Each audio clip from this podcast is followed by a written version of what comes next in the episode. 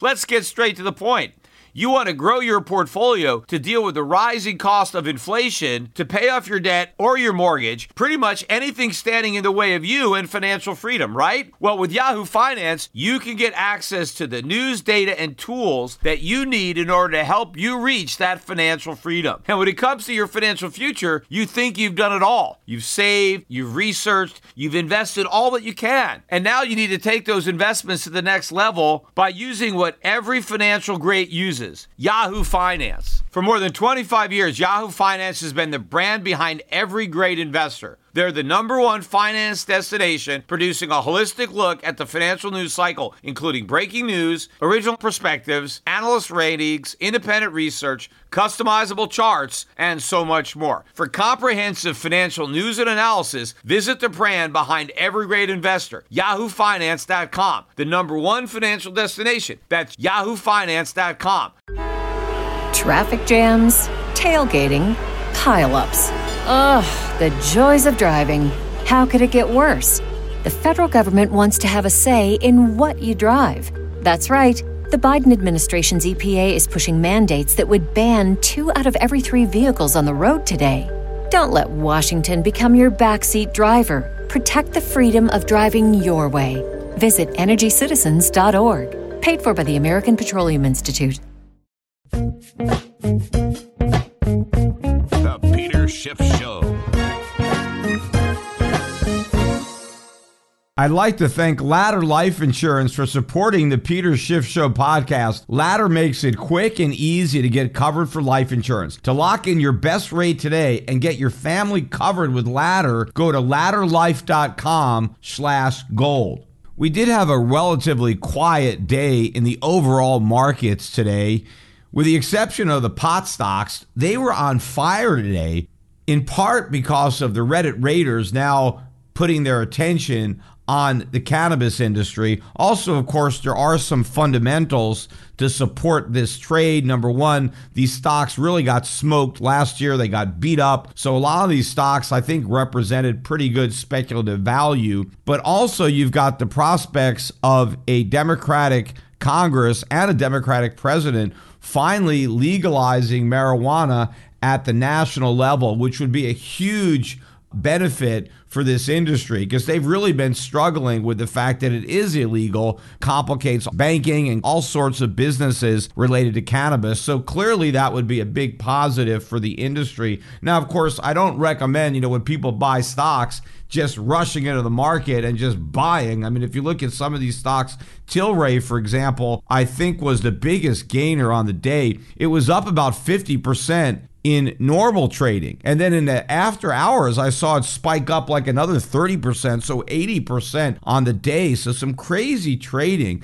in these stocks. So, you know, again, I think people are rushing in and overpaying for some of these ideas, but at least there's some fundamentals to thinking that there may be some value in this space. A lot better than buying those uh, heavily shorted stocks that were way overpriced. Now, of course, the cannabis stocks are, are, are quite risky. And I think anytime you have a herd rushing in to buy the same thing at the same time is probably dangerous. So maybe when the dust settles, there'll be some better uh, buying opportunities in this sector. But obviously, it's a very, very speculative area of the stock market. A lot of people got burned on these stocks uh, when they crashed last time, but obviously within the refuge there, there's obviously some opportunities if you understand uh, where they are. Gold and silver prices were pretty calm today. Gold was up a little bit silver down a little, but the action was in the platinum market. The price of platinum up better than 5% on the day. That's the other precious metal. Doesn't get as much uh, coverage as gold and silver. So maybe this could be the start of something bigger. The fact that we're seeing this action in platinum, maybe that bodes well for the precious metal sector in general. Uh, Oil continues to move higher. Oil prices made a new high post COVID. We almost got up to $59 a barrel before pulling back. I think we settled around unchanged. The high was 58.90.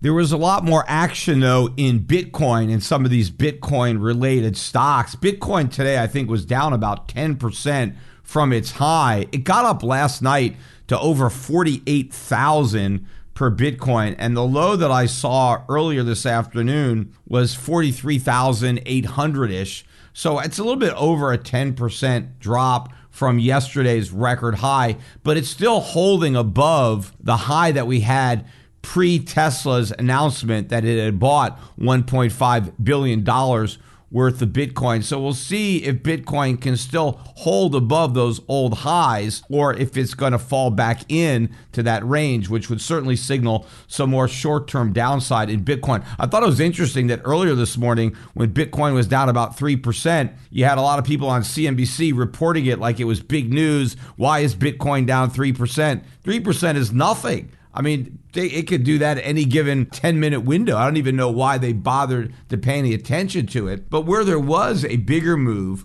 was in MicroStrategy stock, which is really just a proxy now for Bitcoin. It had another big move up yesterday, but today it was down by about 22%. In fact, yesterday, MicroStrategy gapped way up, and today it gapped way down. So it did kind of leave what looks like an island top in the chart. And that potentially is a significant reversal pattern. So we'll see what happens because if there's a top in MicroStrategy, it probably means that there's a top in Bitcoin. Now, I don't know. Obviously, this bull market has surprised me uh, based on how big it's gotten. Uh, so, you know, could it get bigger? Sure, but you always have to look for signs that the that the, the peak has been hit. And we'll see what happens with MicroStrategy if it continues to move down and confirms that island top pattern. And in fact, look what happened to shares of Tesla today. Tesla was down five and a half percent. That is a big move for that stock. I mean, the Nasdaq overall, if you look at that index, it was basically flat. It was barely down. Uh, the Dow was up a little, S&P down a little. So there wasn't a lot of movement in the overall market, but there was a big movement in Tesla. No news other than the fact that Bitcoin went down, and in fact, it was down yesterday. So shares of Tesla have now dropped by about 7% since announcing that it put $1.5 billion into Bitcoin and left the door open to buying more. Right. So we have no idea if you're a Tesla shareholder, you have no idea how much money is going to go into this crypto portfolio. And as I said on my last podcast, that may not sit well with a lot of the Tesla investors who may not necessarily be bullish on Bitcoin and may not like this distraction. They may not like this tangent that the company is now uh, pursuing. And the stock is already expensive, it's already priced for perfection. So maybe they don't want to take the risk of something going wrong with Bitcoin. And I think what really could be a problem for Tesla is what if Bitcoin really starts to fall? What are they going to do? Right? Let's say Bitcoin prices drop back down below 30,000, 25,000, something like that. Tesla obviously bought Bitcoin 35,000, something like that. I don't know the exact price, but that's about where they're in. Now, if it goes down, are they going to feel compelled to buy more? To try to support the price of what they already own, which could mean it's an open ended pit if Tesla becomes a big buyer of Bitcoin. After all, the Grayscale Trust isn't going to be buying a lot of Bitcoin anymore. The premium is gone. I mean, it closed today at a 2% premium. So you're not going to get all this demand from Grayscale. So if Tesla has already bought a big chunk of Bitcoin, I mean, unless you have a lot of other corporations rushing to copy uh, Elon Musk. But if Tesla's stock is going down, I mean, so far there isn't um, a, a positive reaction in the marketplace to the news that Tesla owns Bitcoin. Because after all, Tesla's bought Bitcoin and the stock is down 7%. So that doesn't exactly scream, hey, buy Bitcoin, if you're the CEO of another company, maybe you want to sit back and wait and see what happens to Tesla before you stick your toe in the water. Yes, it worked out well for MicroStrategy, but that may be a one off wonder, right? It may not happen again, and we'll see what happens to MicroStrategy stock in the future. But if we're not going to get this big influx of new corporate money into Bitcoin, where's the buying going to come from? Now you have all this downward pressure again, if Tesla is going to feel compelled to kind of double down on its investment to flush good money after bad in an effort to try to prop up the price of Bitcoin as it's selling off, well, then who knows how big its commitment may be. And that could be very scary for the current shareholder base. I mean, yes, maybe there are some new shareholders that want to buy Tesla because they like Bitcoin and they want to buy any company that's now associated with it. But this is a huge company as far as market cap. There is big, big money here. And my guess is that the percentage of Tesla investors who don't want to invest in Bitcoin uh, probably far exceeds the ones uh, who do want to.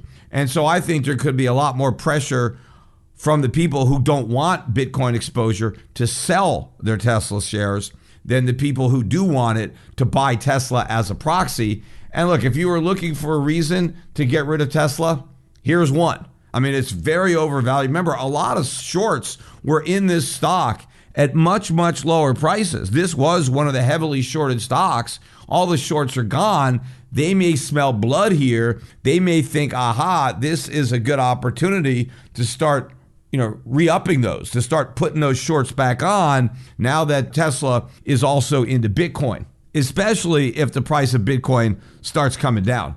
But it was actually a little bit of a surprise to me that we didn't get more of a reaction in these markets, either in the precious metals market, and I'm talking gold and silver, not platinum, in the foreign exchange market. I mean, the dollar was a little lower, but not much uh, or in the stock market to the extremely dovish comments made today by Fed Chair Jerome Powell. I mean, very, very dovish, among the most dovish comments I've ever heard. And I know I've said that before, except every time Powell speaks, he exceeds his prior level of dovishness. So he's getting more and more dovish as time goes by. Now, maybe the markets are kind of immune to it at this point, but to me, there are some very important warnings or, or tells that are evident.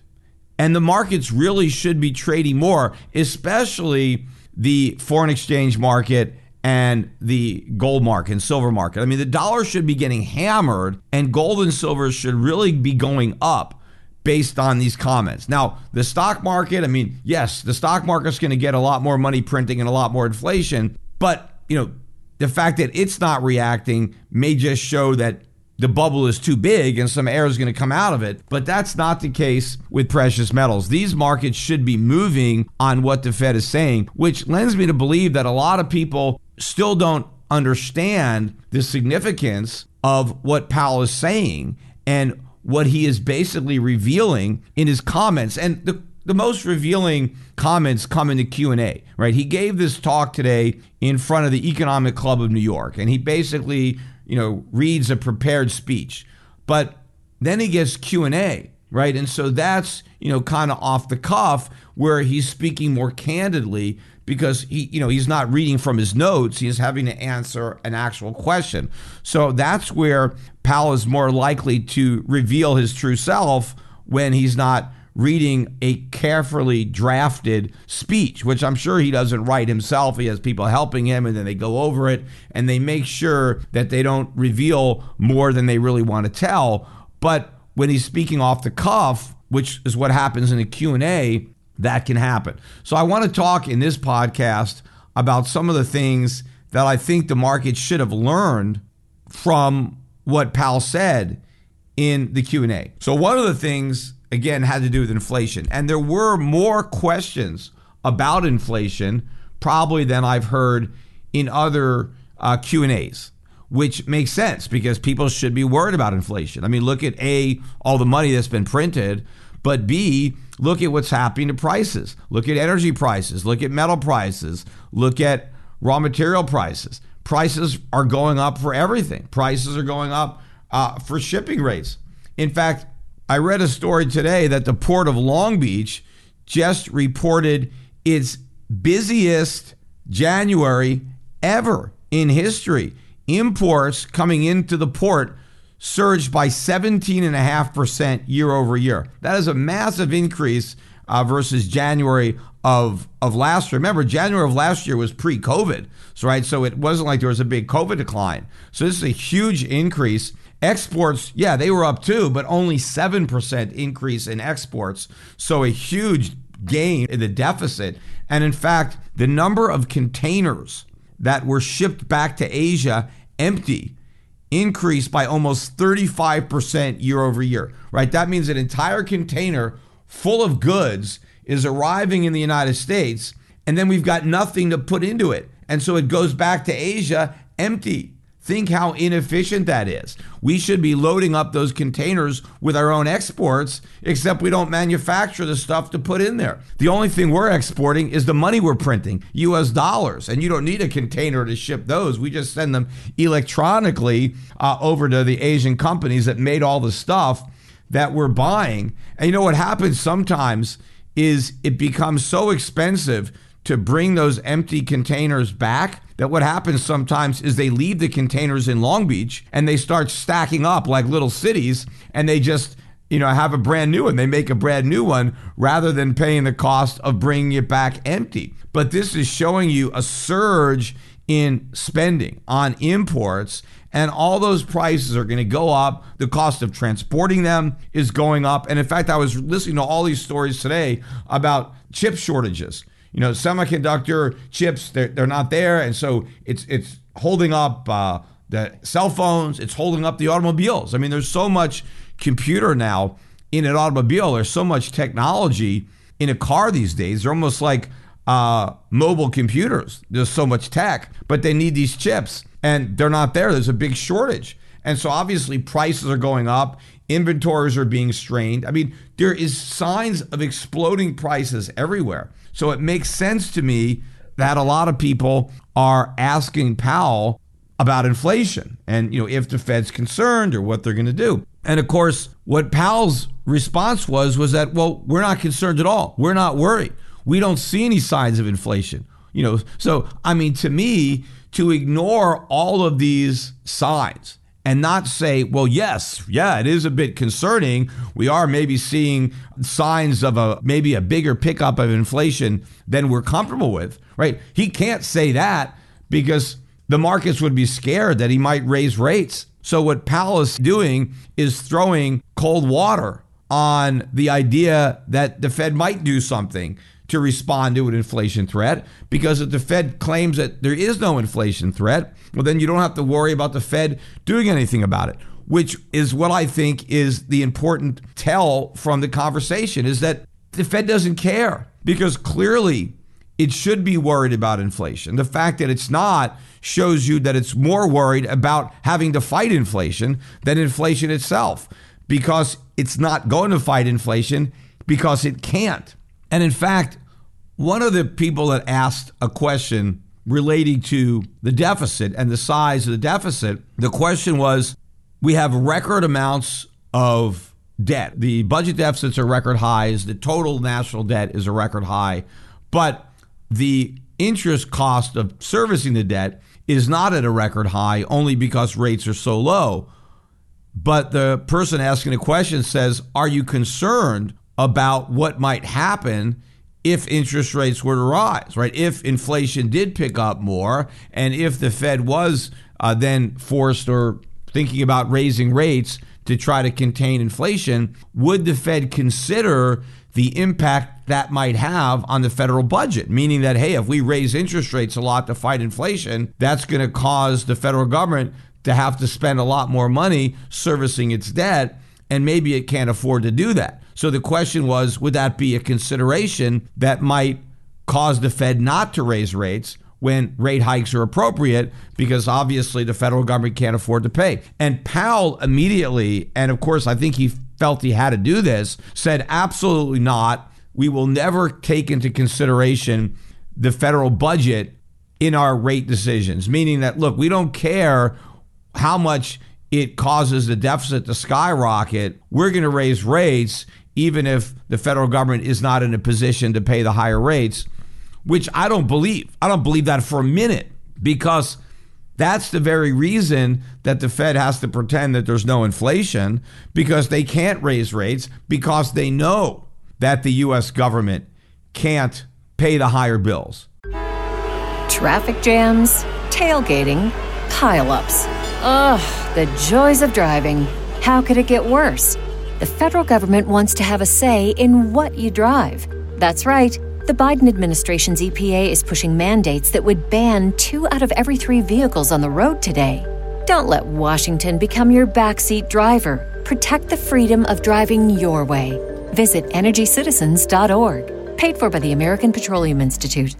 What's the easiest choice you can make? Window instead of middle seat? Picking a vendor who sends a great gift basket? Outsourcing business tasks you hate? What about selling with Shopify?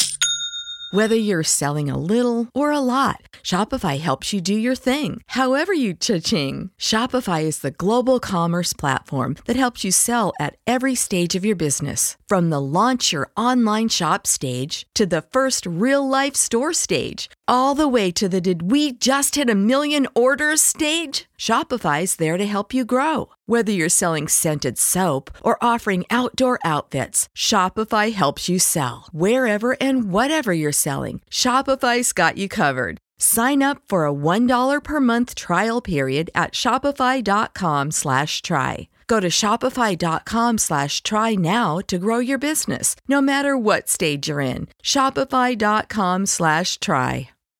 When you need mealtime inspiration, it's worth shopping Kroger, where you'll find over 30,000 mouthwatering choices that excite your inner foodie. And no matter what tasty choice you make, you'll enjoy our everyday low prices, plus extra ways to save, like digital coupons worth over $600 each week. You can also save up to $1 off per gallon at the pump with fuel points. More savings and more inspiring flavors make shopping Kroger worth it every time. Kroger, fresh for everyone. Fuel restrictions apply.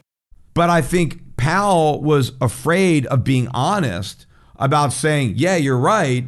We are going to take into consideration the fiscal box that the U.S. government is in. Uh, we're not going to allow interest rates to rise because of the enormity of the debt, because we know we would put the government in, in a fiscal box where it wouldn't be able to service the debt. And then it would either have to have massive cuts in government spending, big tax increases or default on the debt. And we at the Fed, you know, we're working in cooperation with the US government and the Treasury. We would never want to put them in that position. See, Powell can't say that because if he actually admitted that the Fed was on hold indefinitely, that the Fed was actually in this box, that it can't fight inflation no matter how high it gets because the US government couldn't pay the interest on the bonds. And by the way, neither could a lot of corporations or American citizens because they also have a lot of debt and they can't service it. Or look at all these junk bonds or companies that, you know, uh, they, they all go bankrupt if the Fed had to jack up rates to fight inflation. But if the Fed actually admitted that, well, then, you know, the dollar would crash, gold would go through the roof. So Powell has to try to lie and pretend that he's going to make these decisions without thinking about the impact it has on the US government. But one way you know that that is a lie is the fact that Powell contradicted himself in his own Q&A later on when discussing the balance sheet. And when he was talking about the balance sheet, he was very uh, quick to make sure that he said that the Fed was not even thinking about shrinking the balance sheet. He said, "Let me be clear. We're not even thinking about shrinking this balance sheet, right?" So he said, "Look, we're you know, it's not going to shrink. Don't worry about it. Not only isn't going to shrink, we're not even thinking about shrinking it, right? So forget about that. Don't worry about that." But then he said, with respect to the balance sheet, he said that the balance sheet is going to be no larger than what it has to be in order for the Federal Reserve to satisfy the demand for our liabilities, right? To satisfy the demand for our liabilities. Now, what are the Fed's liabilities? US dollars, right? Those are liabilities. If you look at a dollar, a bill, right, it's a Federal Reserve note, right? It's not actually a dollar, it's a note, right? It used to be payable in dollars, which were gold or silver. Now it's not payable in anything, but it's still a note, except it used to be a note that promised to pay something, and now it's a note that promises to pay nothing. But because it's a note, it's still considered a liability, even though the Fed is not actually liable to give you anything if you have one of their notes. You see, when you had an old Federal Reserve note, it was actually an obligation of the Federal Reserve to give you gold. If you took a Federal Reserve note to the Fed, they would give you gold in exchange for it. They were obligated to do that. Now, in 1971, they were no longer uh, doing that, although actually earlier than that because of um, Roosevelt. But foreigners, up until 1971, foreigners could take Federal Reserve notes to the Federal Reserve and and get gold. Americans could do that prior to I think 1933.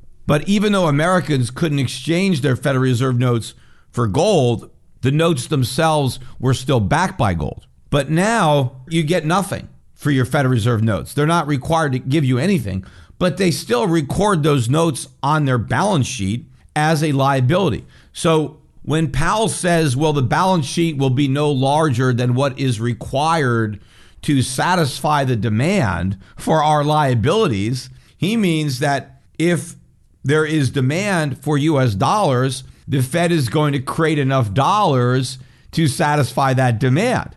And where is the demand for US dollars going to come from? From the US government. Right? The US government is going to be demanding dollars to spend because it's not going to be collecting enough dollars in taxes to fund all the spending.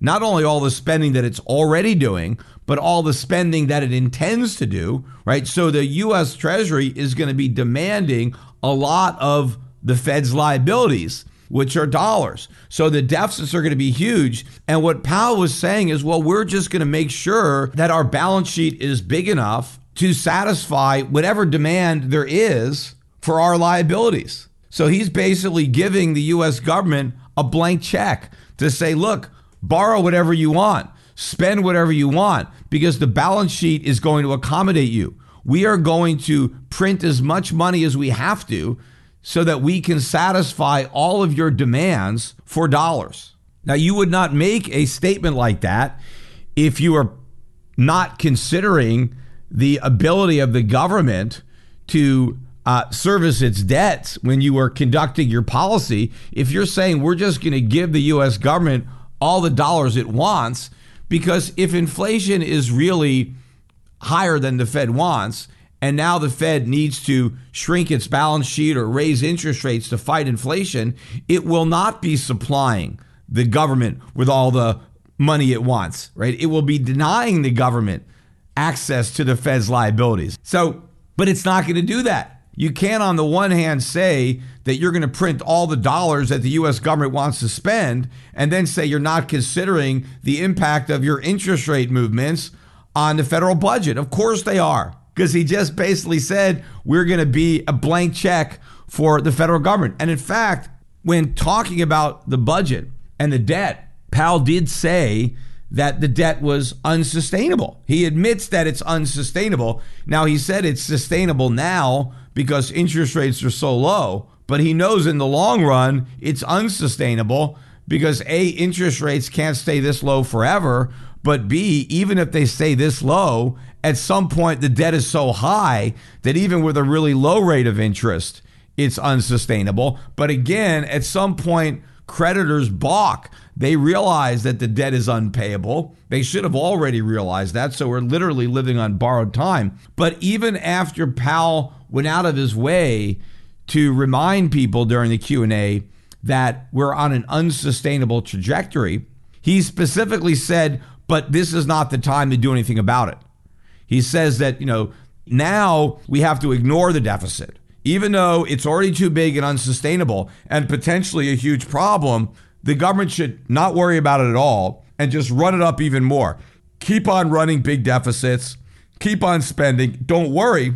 Now, he would not say that if he was not going to consider the effects of raising interest rates on the federal budget. Because if he's now encouraging the government to borrow recklessly and do nothing about a problem that he himself has acknowledged is unsustainable, why is he going to bring that problem to a crisis by raising interest rates? Because here he is telling everybody, hey, don't worry about the deficit, keep on borrowing. And now is he going to pull the rug out from under the government by jacking up interest rates? All of a sudden, let's say inflation explodes this year and it goes up to five, six, seven percent, whatever, even the way the CPI measures it.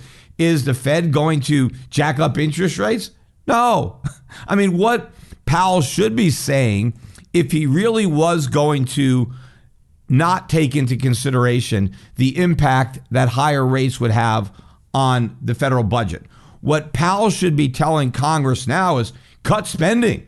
I mean, you better you better, you know, be careful here because inflation might pick up and interest rates may spike. I may be forced to really raise interest rates, and that's going to bring this whole problem, uh, you know, to a boiling point here. Because the only reason that the debt is sustainable is because rates are so low. But if I'm forced to raise rates to contain inflation, then there's a crisis. So, what you should do now, Congress and President Biden, is start bringing down the deficit now. Start cutting government spending so that you're not as vulnerable to a rate shock, right? He would not be saying, ignore the deficits, keep on making them bigger, and setting us up for crisis when he jacks up interest rates. So basically, what you should come away with understanding this is not what Powell wanted to admit because he's afraid to admit it, but you can obviously put the pieces together based on what he's saying. He is going to consider. That is the primary consideration.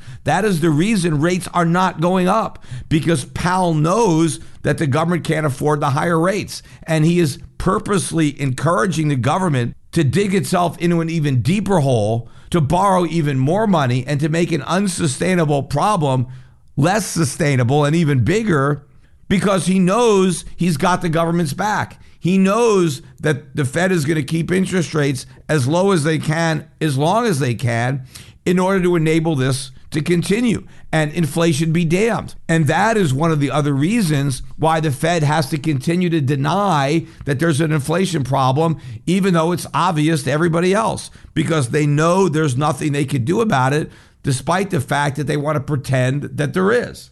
Ladder Life Insurance makes it quick and easy to get covered for life insurance. Just log on with your phone or laptop. You can apply within minutes and find out instantly if you're approved. After that, you can decide whether to move forward. The plans are offered at a personalized rate that can flex as your needs change. The prices are affordable, there's no hidden fees, and you can cancel at any time. Since life insurance gets more expensive as you age, now's the time to cross this off your list. You know, from my experience, a lot of young people make the mistake of buying whole life insurance instead of term. And they normally decide to do that because some salesman talks them into it. But the main selling point, I think, of whole life is that if you don't die, then you still have some cash value left in your policy. But you're not buying life insurance in case you don't die. You're buying life insurance in case you do die. And if you do die, you want the biggest possible death benefit for your loved ones, and you want the lowest cost now because that means you can afford a bigger death benefit if you have a lower cost in premium. And that's what you get with term life insurance. And in addition, if there's a lot of inflation, which is what I expect, well, the value of that cash value is going to get destroyed by inflation along with the death benefit. The beauty of term is if inflation really increases the cost of living and you determine that now you need a larger death benefit, you can always up the size of the debt benefit and start increasing your premiums along with a higher rate of inflation.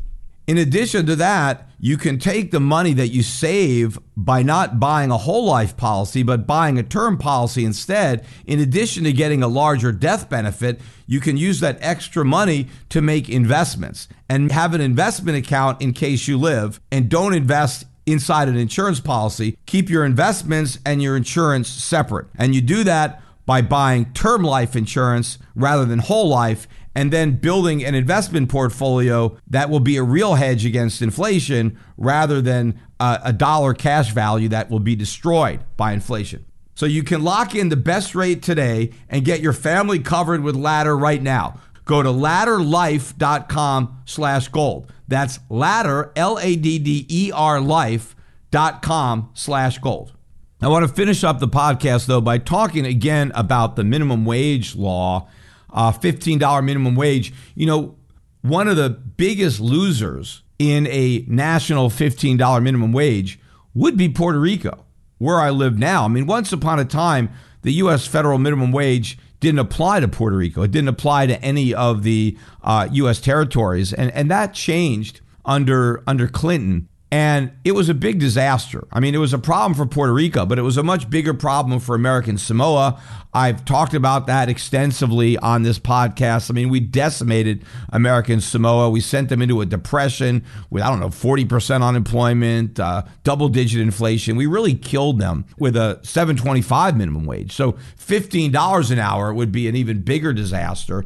But I want to focus a little bit on Puerto Rico because just recently, the other day, the newly elected governor of Puerto Rico, who is, you know, supposedly, you know, more of a Republican than a Democrat, even though there's no real Republicans in Puerto Rico. They're just degrees of Democrats, right?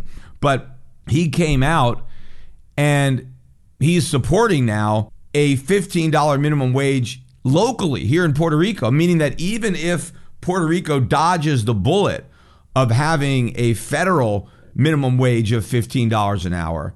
They want to inflict the wound on themselves by raising the minimum wage to $15 an hour, which would be a complete disaster uh, for Puerto Rico. I mean, first of all, the 725 minimum wage is already doing a lot of damage because remember, the average income in Puerto Rico is about half the poorest U.S. state. So a 725 minimum wage is already something like 15 or 20 dollars in comparison. In fact, I've I've seen studies that compare a $15 minimum wage in in Puerto Rico and it's basically like I think a 60 or a 70 dollar minimum wage in Washington DC to give you an idea of the relative difference in the medium wages. So the number of Puerto Ricans who would be affected and priced out of the labor market by a $15 minimum wage is far greater than the percentage of workers who would be priced out of the labor market in the United States and in, in the various states. I mean, certainly there are some states where the incomes are a lot higher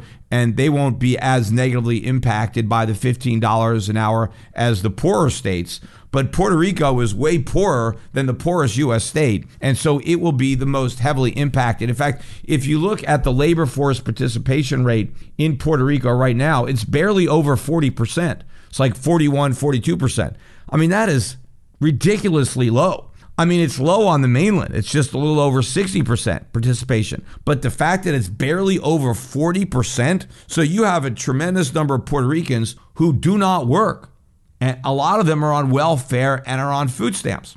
And if the minimum wage is raised to $15 an hour here, now, of course, at least they're saying they want to phase it in over time. So it's possible that inflation could be so high during the phase in period that that will mitigate the damage of the minimum wage, right? Uh, but let's assume that there was no massive inflation. Maybe these guys are not smart enough to understand how much inflation there's going to be. And let's say that this minimum wage actually did phase in to $15 an hour.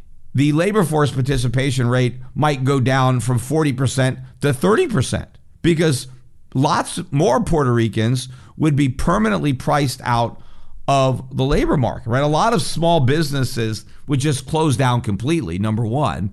Uh, and then a lot of others would just do what they could to automate, right? Try to make do with fewer employees, right? And, and so there would be a tremendous loss of employment on the island.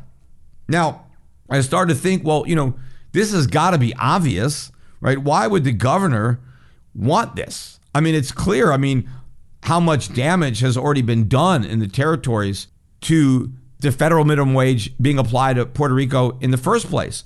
Why do this additional damage? I mean, even if the $15 an hour minimum wage was passed, Puerto Rico should try to get a waiver from it. So should all the territories, right? Uh, and say, you know, we don't want it to apply here.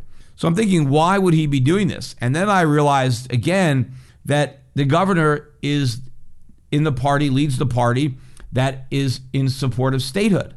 And one of the biggest arguments for statehood, in fact, probably the biggest argument for statehood, is that if Puerto Rico were a state, the people on welfare would get more benefits. That people on welfare in Puerto Rico are not getting as much money in welfare and food stamps as people who are on welfare in the other states, which, you know, if you adjust it for the relative income, that may not be true. But certainly, if the cost of living or the average income is lower in Puerto Rico, then maybe the welfare benefits would also be lower.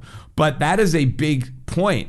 where a lot of people are voting for statehood because they're being told you will get more welfare if we're a state. Now, to the extent that the minimum wage law destroys a lot of other jobs in Puerto Rico, and now you have an even bigger population that's on welfare, well, now you have even more Puerto Ricans who want statehood because right now it's pretty evenly split, right? The last vote, I think, was 52 to 48. It was non binding. I mean, maybe if we had to have a binding vote, maybe uh, statehood wouldn't pass. So maybe one way to get more votes for statehood is to put more people on welfare. And then those people on welfare are more likely to vote for a bigger welfare check because it's the people who are working, right, who don't want to be a state. I mean, especially the higher income workers. I mean, if you're working and you're, you know, making maybe, uh, you know, 20,000 a year, 30,000 a year, and you're married, I mean, you know, you're probably not making enough money to pay the federal income tax.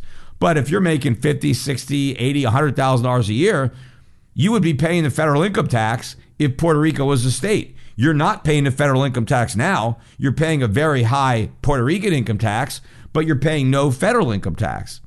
Uh, but if you also had to pay a federal income tax, that would be a disaster. So the people who are actually working, they don't want to be a state. It's the people who are on welfare that want to be a state. So the more people we can put out of work and put on welfare, well, we got more people to support statehood. And of course, it's the small business owners, right? They're the ones that are would be in the highest uh, federal tax bracket. The employers uh, who are you know making the economy go, right? Those are the ones that would be most impacted by the requirement to pay federal income taxes. After all, it's hard enough to run a business in Puerto Rico without having to pay federal income taxes. Imagine adding that other burden uh, on top of all the other ones that you're already shouldering by uh, being uh, an entrepreneur here.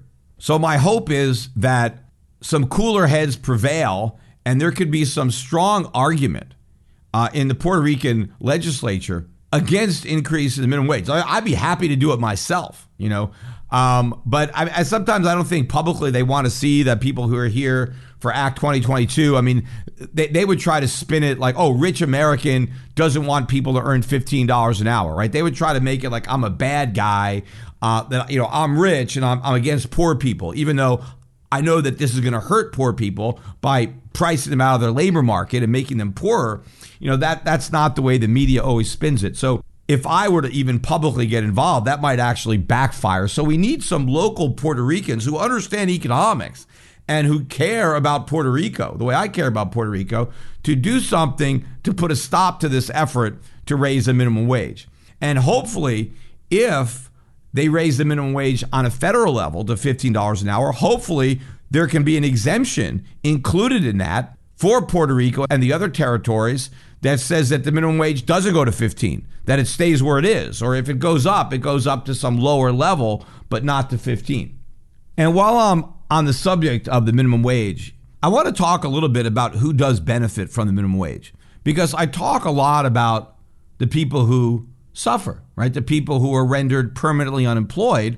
Uh, and, and, and those are the obvious losers, right? Who are people who are put out of work. So not only do they not have a job, but they don't have the ability to learn on the job. They don't have the ability to improve their skills so that one day they can earn a lot more than a minimum wage. They never get their foot on the bottom rung of the job ladder. And if you're not on the ladder, you can't climb to the top.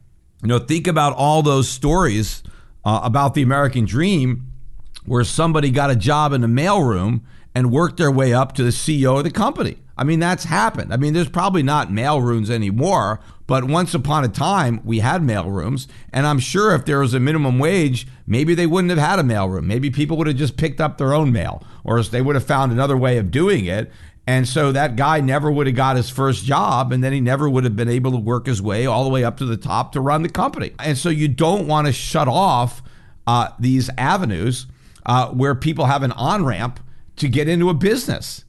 And, and then they, they can improve from there. So those are the obvious losers. But who are the winners? Because obviously, some people do benefit from a, a, a minimum wage. And let's let's talk about the people who who do benefit. I mean, first of all, in general, the most obvious beneficiaries of a higher minimum wage are highly skilled workers. I mean, that's clear. I mean, I talk about all the time because you always have competition between skilled workers and unskilled workers, right? Because skilled workers are more efficient. and they can charge more. Unskilled workers maybe do the job slower, so they can't charge as much. So you always have the opportunity. If you have a job that needs to be done, you can hire one high skilled person, or you can hire maybe two or three less skilled people to do the work. Let's say the skilled guy wants $20 an hour, and the minimum wage is, let's say it's $5 an hour. Well, if I can hire three unskilled workers and pay them each $5 an hour, that's $15 an hour. Let's say these three people combined can do the same work that a skilled worker can do who wants to charge me $20 an hour. Well, I don't have to hire the skilled worker. I'll hire three unskilled workers and I'll save $5 an hour. Now, the skilled worker could decide to drop his wage and work for $14 an hour instead of $20 an hour. And now I would hire that guy over those three minimum wage guys. But what if the skilled worker has a buddy in government and he can convince the government that nobody should work for $5 an hour, that $5 an hour is too low, the minimum wage should be $7 an hour. And let's say the politicians agree with him and, you know, they raise the minimum wage to $7 an hour. All right, well, now if I hire these three unskilled workers and I have to pay them $7 an hour, that's $21 an hour. Well, now that's a dollar more than the $20 an hour that I would pay the skilled worker. So now, because of the minimum wage, I fire those three unskilled workers and I pay the skilled worker $20 an hour. So now instead of having to take a pay cut, he gets Congress to eliminate the jobs of his competition and now he could charge more. You know, and that's one of the reasons that the labor unions, which generally represent more skilled workers or historically had, had been big proponents of the minimum wage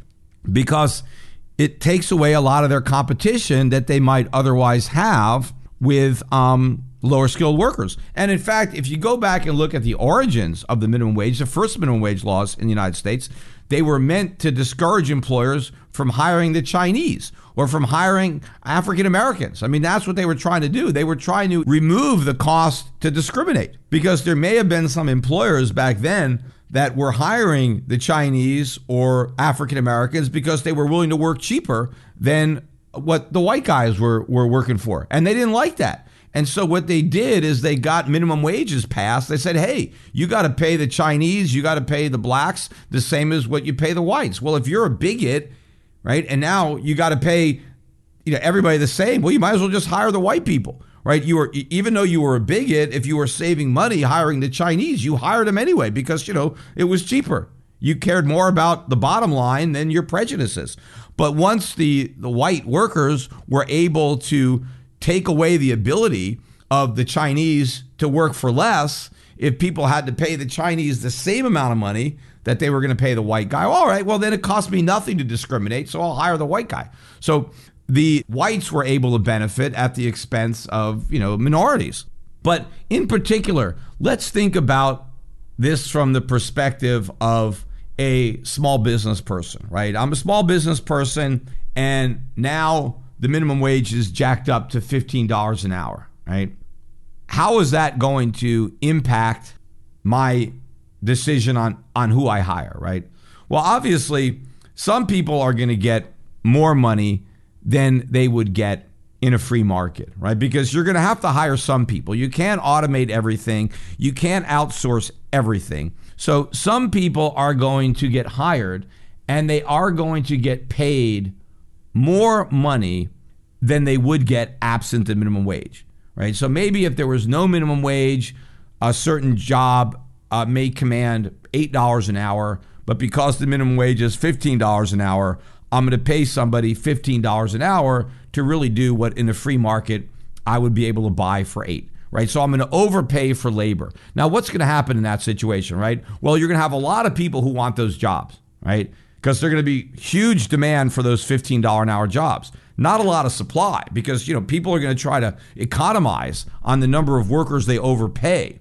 So you're going to have this huge you know army of unemployed people trying to apply for these $15 an hour jobs, right? Everybody wants to get overpaid, but not that many employers actually want to overpay. So you're going to overpay as few people as possible. But all these people who maybe are only worth $8 an hour, sure, right? They're gonna they're gonna want fifteen dollars an hour. There are people who are unemployed who don't even want to work at seven, but they're gonna want to work, right? What if you raise the minimum wage to hundred dollars an hour? Just about everybody who's currently retired would decide they want to work. But how many employers would be willing to pay, you know, somebody hundred dollars an hour to scoop ice cream? You know, not that many, right? Uh, but you're gonna have a lot of people that want jobs and not a lot of jobs available. So let's say I am a small business owner, right? I I own an ice cream parlor and I got to hire somebody to scoop that ice cream. Well, I got to pay them $15 an hour because that's the law. And now I've got hundreds of applications for this ice cream scooper job, right? A lot more applications than I would get if I was paying a free market wage because now a lot of people who are probably better qualified, right, who could probably do other things other than scoop ice cream since they can get $15 for scooping ice cream, well, they're going to apply for the job, right? If I was only paying five dollars an hour, uh, and and those higher quality people they wouldn't apply, right? But now they're gonna apply. So I'm gonna have all these resumes coming in. All these people want uh, to get paid. So now what am I gonna do? How do I choose who I'm gonna hire? Because it really doesn't matter, right? Well, one thing I can do is I can hire people that have more education. I could just hire college grads, or hell, maybe I could just look for people that have a master's degree.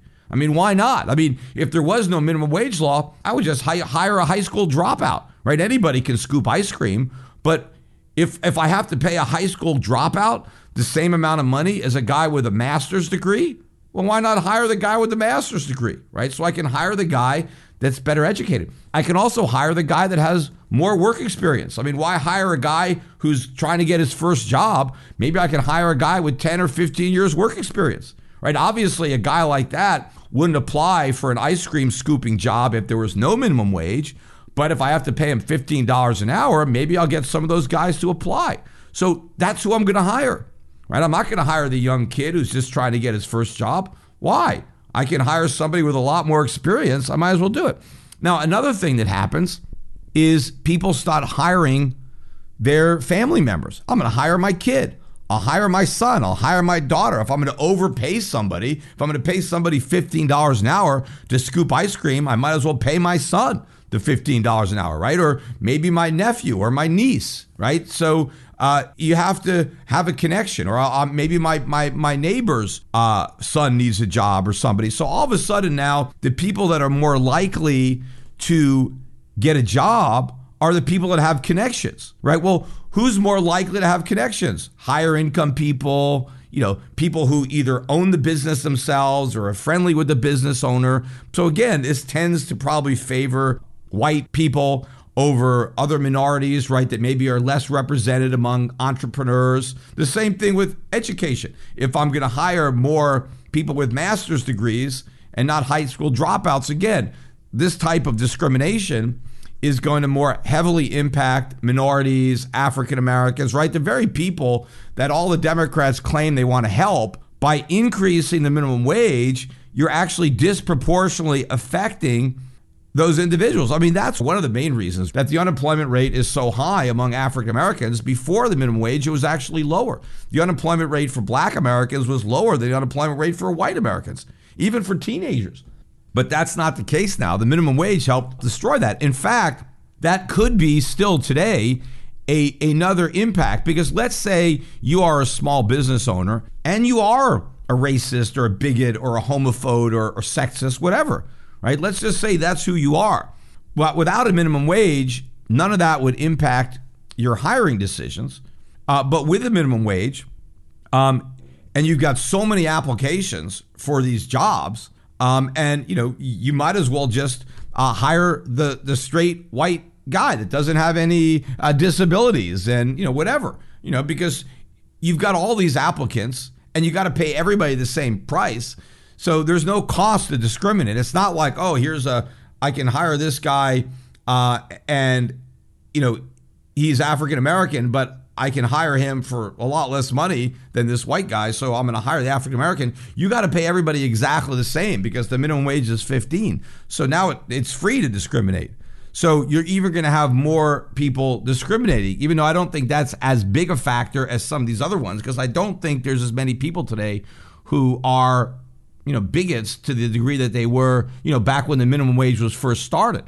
And it had a, a, a bigger impact. But all these other areas, like connections and work experience and education, all of this is definitely going to disproportionately impact minorities and further divide uh, the, the, the, the, nation or the big difference, right, between um, minority communities in their in their net worths and their incomes uh, versus uh, you know wh- white Americans.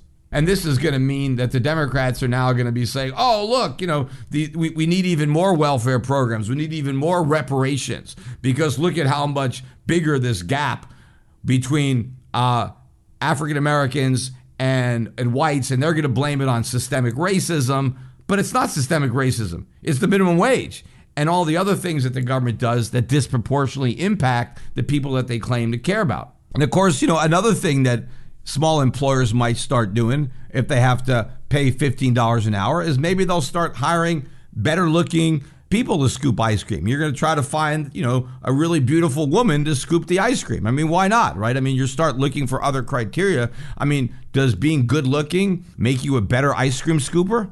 No.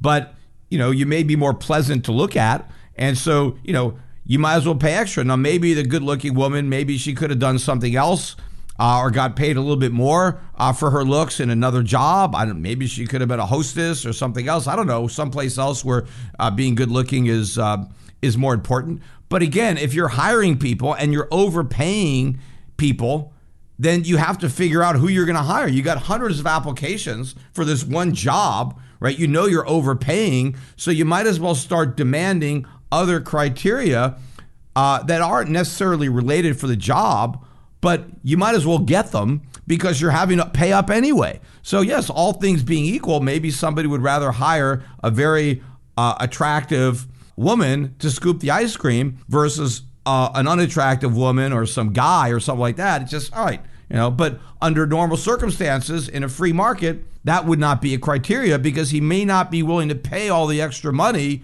uh, in order to get that individual to take that job. But since he's got to pay up anyway, well, he might as well. So these are all the unintended consequences that nobody realizes uh, when it comes to the minimum wage.